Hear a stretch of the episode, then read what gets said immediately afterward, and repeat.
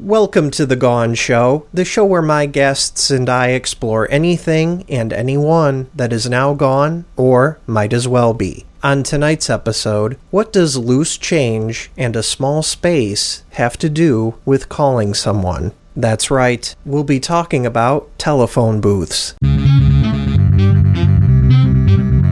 The Gone Show.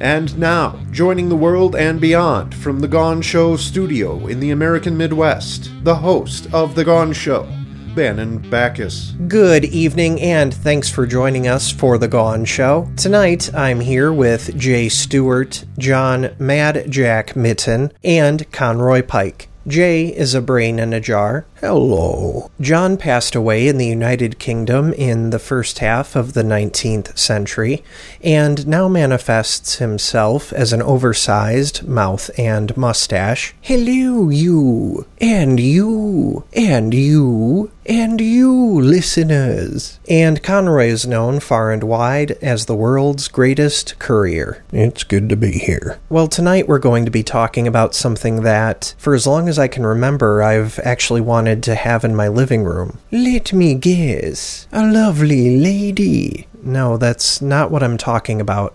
Tonight, we're going to be talking about telephone booths. Now that I think about it, those have become something of a rarity, haven't they? And you said that you've always wanted to have one in your living room. Yeah, if I ever had a living room that was big enough, I always thought that it'd be cool to have one. Don't you own one of those? Oh, what the devil is their name? Pocket talkers? Pocket talker? Are you talking about a cell phone? Yes, that's it. Yeah, I have a cell phone. I just think a telephone booth would look cool in a house. So you wouldn't even use it? No. So it would just sit there and take up space? Yeah, but don't worry, it could never replace you, John. Ew, very droll. In the right space, I could see a telephone booth as a very fun conversation piece. Uh, have I ever told everyone about the voice in the Second Street telephone booth? The voice in the Second Street telephone booth? No, I don't think so. Based upon my understanding of telephone booths, it's not unusual for there to be a voice inside of one.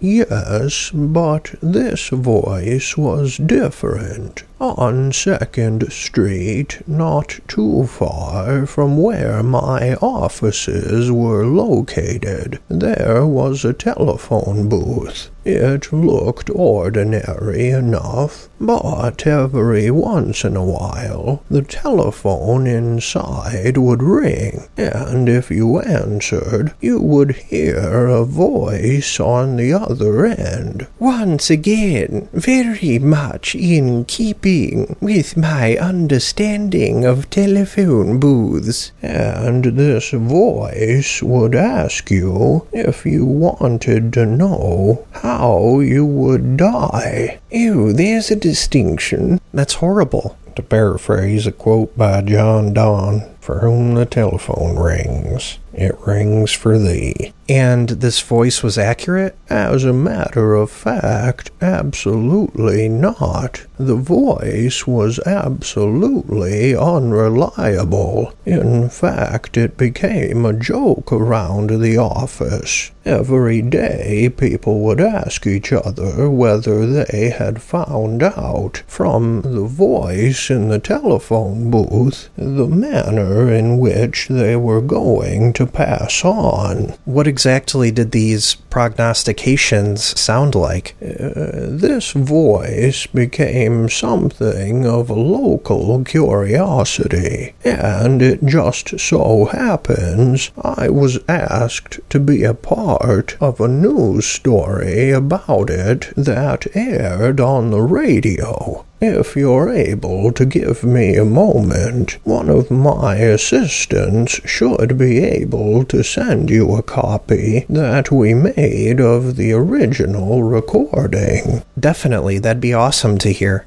So, while Jay gets us a copy of that, we're going to take a short break. We'll be right back. Milk chocolate, white chocolate, dark chocolate. It's always the same old thing. There are no surprises in the world of chocolate. Until now, because now there's Shockolate.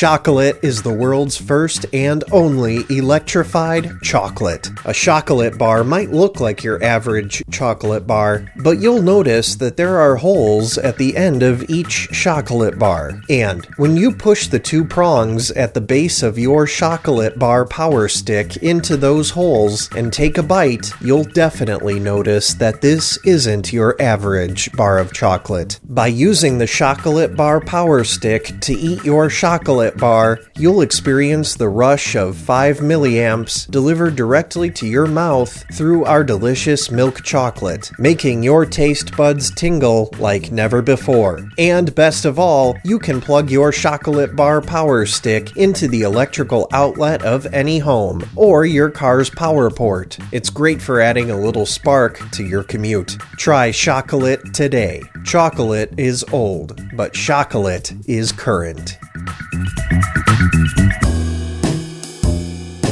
Welcome back to the Gone Show.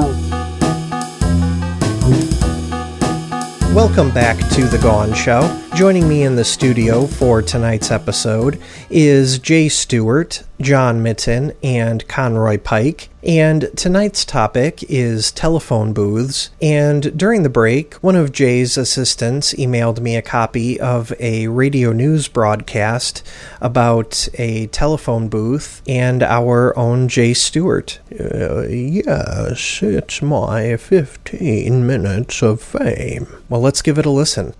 And I'm here on 2nd Street, downtown, where there sits a nondescript telephone booth. Yes, an ordinary looking telephone booth. That symbol of contemporary communication available to all passers by for a nickel. But this particular telephone booth has gained some local notoriety, not for the calls made from it, but for the calls it receives. Many people have claimed that at certain times each and every day, the telephone in this booth will ring, and if you pick up, you're likely to hear a voice. A voice that will claim to know the specifics of your demise. And here with me now to pick up, should it ring, is area businessman Jay Stewart, who walks past this telephone booth to and from his business offices every weekday. Mr. Stewart, have you ever answered the call and heard the voice in question? Uh, no, this would be my first time. And there it is, the ringing of the telephone, right on time, perhaps as reliable as death itself. And, Mr. Stewart, for the benefit of our listeners, I'll ask you to pick up the telephone and allow us to listen in on whatever transpires. Of course. I will now warn all of you listening. What you are about to hear may very well shock you. Hello. Hello. Would you like to know the secrets of your death? Would you like to know how you will die? Yes, please. Yes, I see it. I see your future. Tomorrow you will go water skiing. You will go water skiing, and the driver of your speedboat will begin to choke on a French burnt peanut. This will cause you to lose your balance, and you'll fall off your skis into the water, and there you'll meet a fate worse than death. But also death, make no mistake. A snapping turtle will tear into one of your major arteries, and you will drown, unable to be rescued by the driver, who will be preoccupied by the peanut lodged in his or her throat. And you're uncertain as to whether the driver of the speedboat will be male or female. Oh, yes. That information has been clouded by the forces of foresight for some greater cosmic purpose. Ooh. I see. Well, thank you very much for the information. Oh. And know that knowing your future will not empower you to change it. This knowledge is yours to bear on your inexorable journey to the grave. Ooh. Thank you again. Goodbye. Mr. Stewart, you've just been told that for you, tomorrow holds water skiing, a snapping turtle, and a grisly end. How do you feel, sir? Oh, I feel fine. I don't know how to water ski. Well, Mr. Stewart, I hope you'll take no offense when I say that I hope you're not a quick learner. And there you have Talk about a blast from the past. Uh, yes, it does bring back memories. I sounded so young. Out of curiosity, were they ever able to find out who it was who was making those calls? Uh, yes, eventually, which, in all honesty, spoiled some of the magic. And was this person insane? According to doctors. Well, all's well that doesn't end as predicted, I always say. All right, thanks for sharing that, Jay. Now, moving on to the history of the telephone booth, the world's first coin operated payphone was invented in 1889 by William Gray, with George Alexander Long, who was only 16 years old at the time, having constructed the first model from Gray's design. And based upon what I read, this wasn't Gray's first successful invention. Prior to that, he had invented an inflatable chest protector for baseball catchers that was put into use. It sounds as though, when it came to his inventions, he rarely struck out. For the love of. So, Gray's invention, the first coin operated payphone, was placed in a bank building in Hartford, Connecticut. Now, this payphone wasn't enclosed in a booth, but obviously it paved the way for what we think of when we think of a telephone booth. Another interesting fact I came across is that when using the first coin operated payphones, you would pay for the call after making it. The call would end, and an operator would tell you over the phone what coins needed to be deposited. The coins would hit a bell inside the payphone, and by the sound of the bell, the operator could determine exactly what coins had been deposited and consequently how much money had been paid. Where would we be without the honor system? Based upon my research, by 1902, there were already more than 80,000 payphones in the US, and the first outdoor coin operated payphone was installed in Cincinnati in 1905. Well, that took off rather quickly, didn't it? Yeah. Now, speaking specifically about telephone booths, there was no real standardization when it came to their design, but from what I found here in America, telephone booths tend to measure approximately three feet wide, three feet deep, and seven feet tall. Uh, now, if I remember correctly, wasn't there a fad known as phone booth stuffing? Yeah, I ran across that in my research.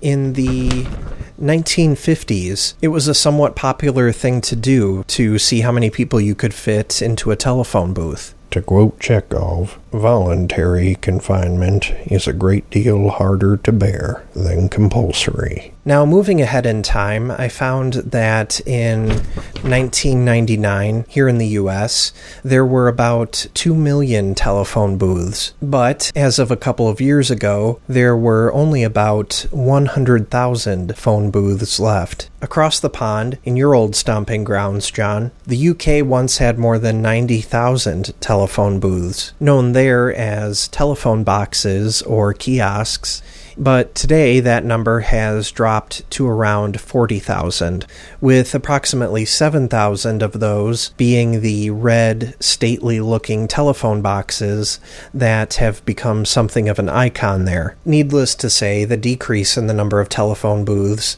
is the result of more and more people having cell phones, or, as some people call them, pocket talkers. I'm afraid to say that I've never used one of my country's telephone boxes. After the show, maybe I'll materialize inside of one and scare the knickers off someone. Just be sure to look before you materialize because you might just find yourself inside one that's been turned into a shop. Indeed. And would you mind explaining yourself in a light-hearted but informative way for both me and listeners? Sure, thanks for asking. In doing my due diligence, I found that in the UK, a lot of those iconic red telephone boxes are being made available to people to use as small stores, bookshops, photo booths. One charity even uses them to store defibrillators to have on hand in case of nearby heart attacks. That seems like a good way to repurpose those. Yeah, I thought it was a great idea. Better than just throwing them away, especially for how neat looking they are. I'll try for one with a defibrillator in it, just in case I scare a real pussycat. All right, well, that just about does it. Any final thoughts on the telephone booth before we end tonight's show? Uh, just be sure to let us know if you ever get one for your living room. I'll bring a roll of nickels to celebrate. Sounds good. To my guests and listeners, thank you. And until next time, good evening and good gone. The Gone Show was produced, created, performed, and written by Bannon Backus. The Gone Show is a presentation of BoomToob, B O O M T O O B. All rights are reserved. Visit BoomToob online at boomtoob.com and facebook.com slash boomtoob network.